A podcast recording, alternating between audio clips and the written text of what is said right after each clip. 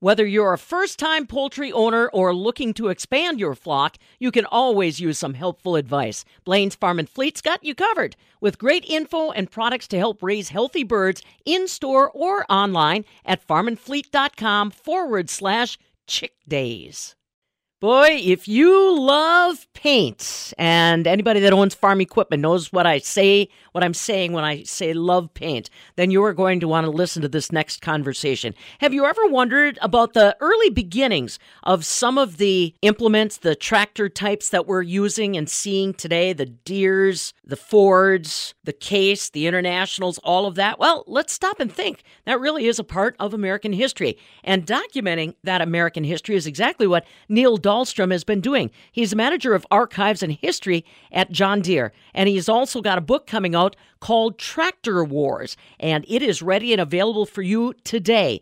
Let's talk about this. Neil, first of all, how in the world did you come to be the manager of the archives and history at John Deere? We'll get to the we'll get to the book later, but how did you get there? I got here kind of accidentally, but I I, I wanted to be an archivist when I grew up. Believe it or not, there's people like that in the world. Actually, I, I wanted to be Indiana Jones when when when I was a kid, but that led to a love of history. That led to studying history in college, um, volunteering at some some museums, and once I started going through other people's things, handwritten letters and, and artifacts and photos and documents, I really fell in love with that. So Fast forward, I studied history. I volunteered in archives. I went to graduate school. Um, I actually took a job uh, in an archive in Virginia documenting the history of the commercial space industry. And that's when a friend of mine at John Deere called and said, Hey, they're hiring an archivist. And I said, John Deere has an archive, which I didn't know. I grew up a mile down the street Wow. from where my office is today, believe it or not, and I had no idea the place even existed. Wow. So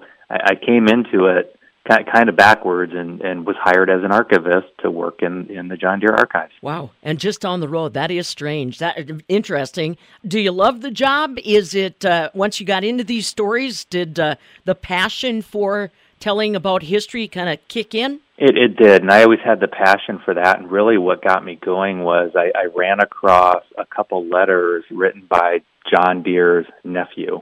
So this was in the mid oh early early 1880s, I guess. John Deere himself died in 1886, and, and I re- I remember standing there holding these letters, and, and it was from George Deere to Charles Deere. Charles was John's son, and w- one of the letters said strictly confidential, and it closed with "Please burn this letter." and that's the good stuff because for whatever reason Charles didn't burn the letter. Right. Um, and I thought, I thought, boy, I'm going to get you. Like you should have burned it, like you were told.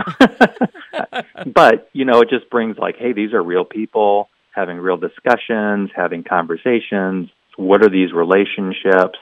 I thought I had something juicy. It wasn't too juicy. Basically, John's nephew was hitting him up for a loan, and Uncle John said no, mm. and so he was he was complaining to his cousin. But I mean, that really brought it home to me because I, I grew up, you know, in in school. I learned a little bit about John Deere and the steel plow, but I don't know that I'd ever made the connection that he was a real person. That's what it's about for me. Yeah, that and that's what it, what draws a lot of people in for sure. And you're dealing with some, I'll call it franchises that have got a long, long history for the United States and especially for agriculture, which is why we're talking to you. Let's let's talk a little bit about tractor wars. It, it's uh, it's an interesting phrase, but it also speaks to what you were just alluding to.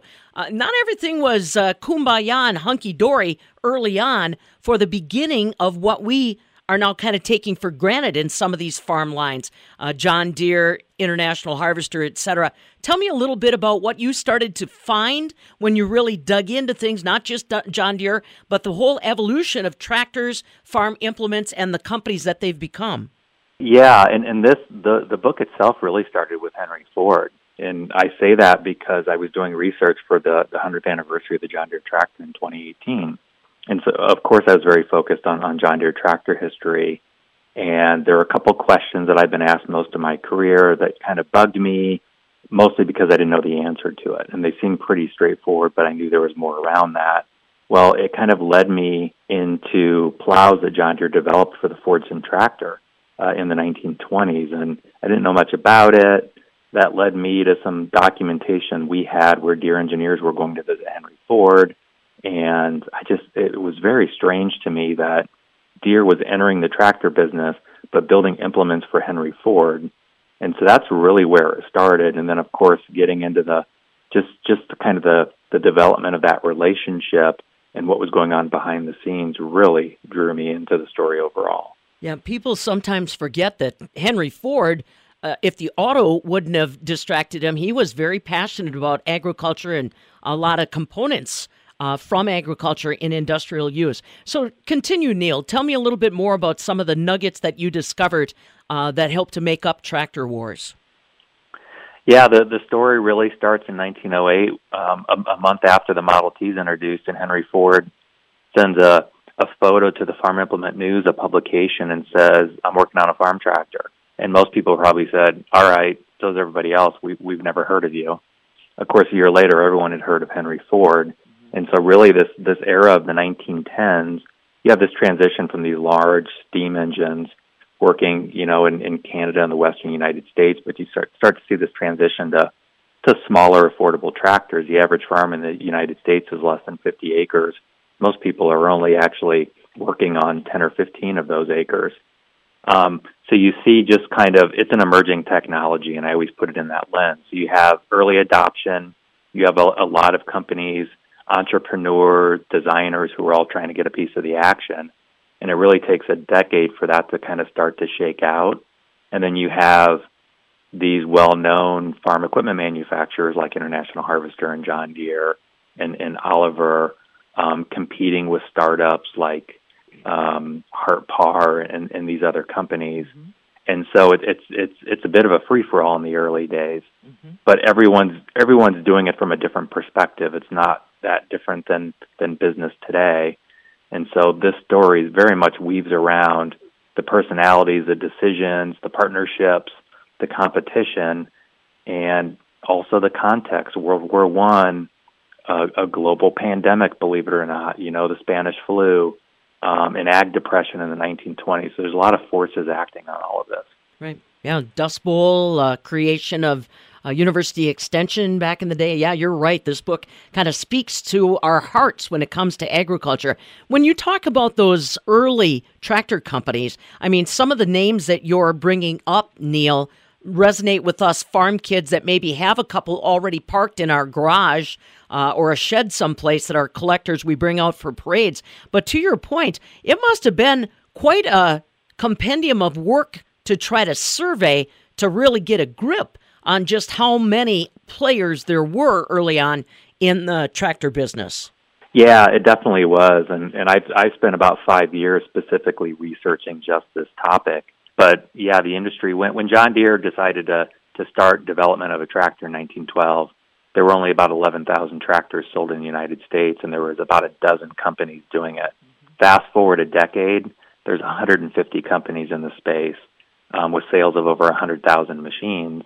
And, then by the mid 1920s, Henry Ford has 75% market share. So everyone else is kind of battling for the scraps. And you look at a company like International Harvester who's leading the way, and then they take a distant second place to Henry Ford, and they're just trying to figure out how to compete. So help us understand. You you make a very good point. Again, like I said, Henry Ford was a titan of industry, and it wasn't just the automobile. But why did he decide that he was going to get out of the tractor business? Yeah, and that's that's really um, this whole book is is kind of leading to that. Um, Henry Ford, of, of course, visionary. Um, you know, he adopts the assembly line. Um, in his words, perfects it, and so scale and price are really his major weapons.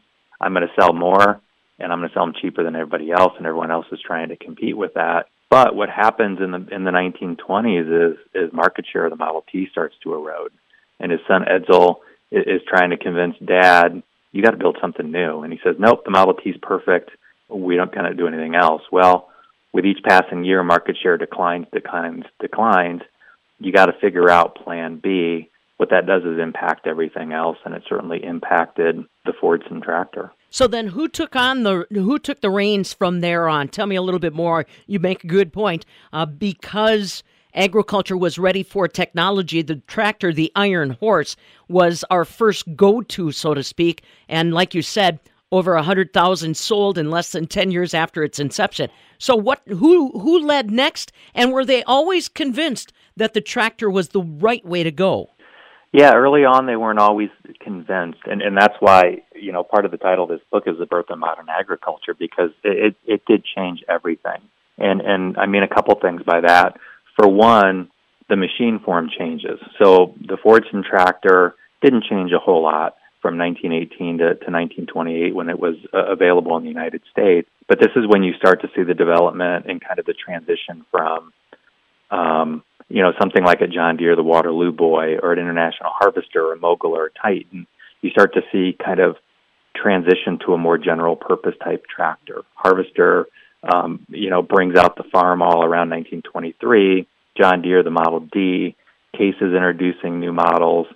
Um, so you start to see an evolution of machine forms, and they're more kind of custom built depending on on crops where you are in the country versus a Fordson that it's one size fits all, and it just doesn't work. So, so that was a big change. The other piece of that is you got to redesign every implement as well.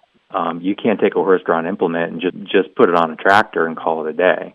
So now all of a sudden, all of your implements that are being built out of wood in 1910, you're going to be hard pressed to find one in 1920 because now you're building out of steel mm-hmm. and, and iron. They're custom built. Mm-hmm. You start to see a lot of regulation in the industry. So a lot of things happen at once that are really building a foundation to move forward from. It's interesting. You bring those things up, you know, uh, having to retool the implement to get away from the horse and the tractor. We still have some of those very same challenges in the farm implement and tractor industry again today. If you're just joining us, this gentleman is Neil Dahlstrom. He is the manager of archives and history at John Deere in Illinois, and he's also the author of Tractor Wars. That is a book I'm sure you have already decided to put on your list and to give to someone that may have some of those old model tractors parked in the shed or that they pull out for parades. Now, I don't want to take too much of your time, Neil, and I sure don't want to steal any thunder. Instead, encourage people to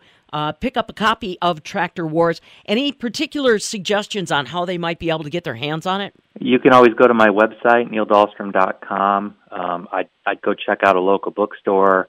Um, but of course, Amazon, BNN.com, that's Barnes and Noble. Mm-hmm. Um, anywhere that you, you buy books, you should be able to find it. Now, let me ask you after you've put in this much blood, sweat, and tears on a, a project like this that literally will resonate with hundreds, if not thousands, of people across the United States, around the globe. So, are we going to catch you at uh, antique shows, you know, some of our, our tractor parades, some of our steam and gas shows. Are you going to be out on the circuit or uh, does this continue to motivate you to look for more information for possibly Tractor Wars 2?